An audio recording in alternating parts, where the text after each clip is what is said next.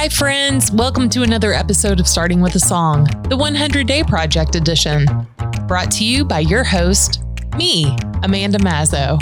The 100 Day Project is a free global art project that takes place online. The idea is you'll practice a creative project every day for 100 days and share your process through social media. Due to an autoimmune disease, work with my hands is limited on some days, so I'm taking time to explore photography, videography, and, on good hand days, more creative play. I'm coupling my work with reading and writing to draw inspiration from the perspective I gain. And because I'm an ambitious Enneagram 3, I'm summing up my week of learning with mini podcasts along the way, exploring how we quote sing through our circumstances, be it through literal music or songs of the heart. Week five. Can you believe it? Now that we're in the ballpark of day 30, I'm remembering my first attempt at the 100 day project two years ago. And I actually quit around this time. It feels like a bit of a lull, especially when I'm embracing a very broad, abstract, quote, project with no definitive guidelines. Knowing I can do anything may start out really empowering, but once you get going, knowing I can do anything also starts to feel like it may need a bit more structure. I was strapped for time this week, coupled with coming off an autoimmune flare. So most of what I created and posted was in the camp of photo manipulation and animation. Although I did manage a 15 minute plant scribble with oil pastels on Wednesday. Side note, I've kept the set open on my desk ever since because I really want to have more time with them. But I had a hair appointment on Wednesday too.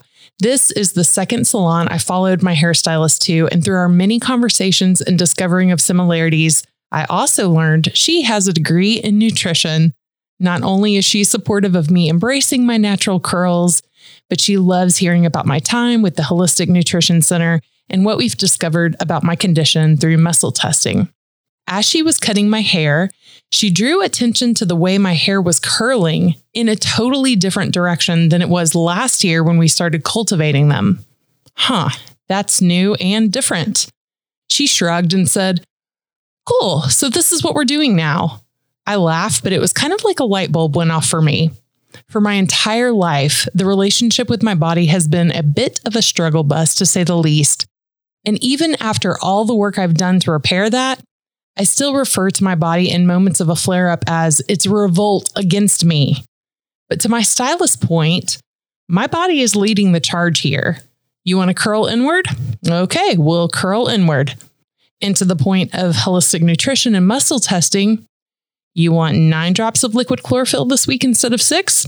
Okay, let it be so. And this was my light bulb moment.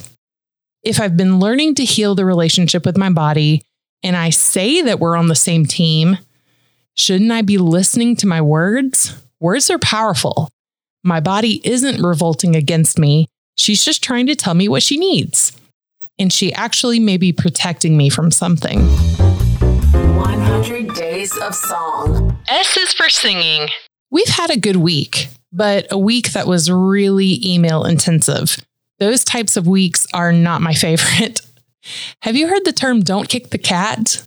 I remember my dad illustrating this to me when I was younger. It's a metaphor used to describe how a relatively high ranking person in an organization displaces their frustrations by abusing a lower ranking person, who in turn takes it out on their own subordinate.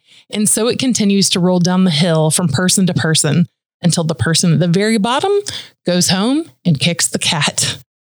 Oftentimes, as service providers, we find ourselves at the bottom of the hill. So we've been using that term internally a lot this week. Anyway, after a long chain of emails yesterday and thinking to myself, your failure to plan and communicate does not create an emergency for me, I got back to business today, listening to Taylor Swift's Shake It Off and, of course, Led Zeppelin's Ramble On. As the lyrics say, Ah, sometimes I grow so tired, but I know I've got one thing I gotta do ramble on. Oh, observation. Several of my friends got together to celebrate some birthdays last weekend, where one girl asked me about the 100 Day Project. Are you going to put on another art show this year? She said. I thought of all the weird art I've been creating in these first 25 days and quickly said, um, absolutely not. I laughed, but really, this has turned into more of an exercise for me. Even though my job is heavy into creative, there are definitely days, or like this week, definitely weeks, where I've kept my head in the computer and my admin hat on. I think having a daily creative practice will benefit me in the long run, and hopefully it encourages everyone to tap into their own creative potential along the way. Did you need that reminder? Everyone is creative. In noteworthy. One of the books I'm juggling at the moment is Life by Lisa Harper. She is hilarious and she has a real world way of putting things that make what she says far too relatable.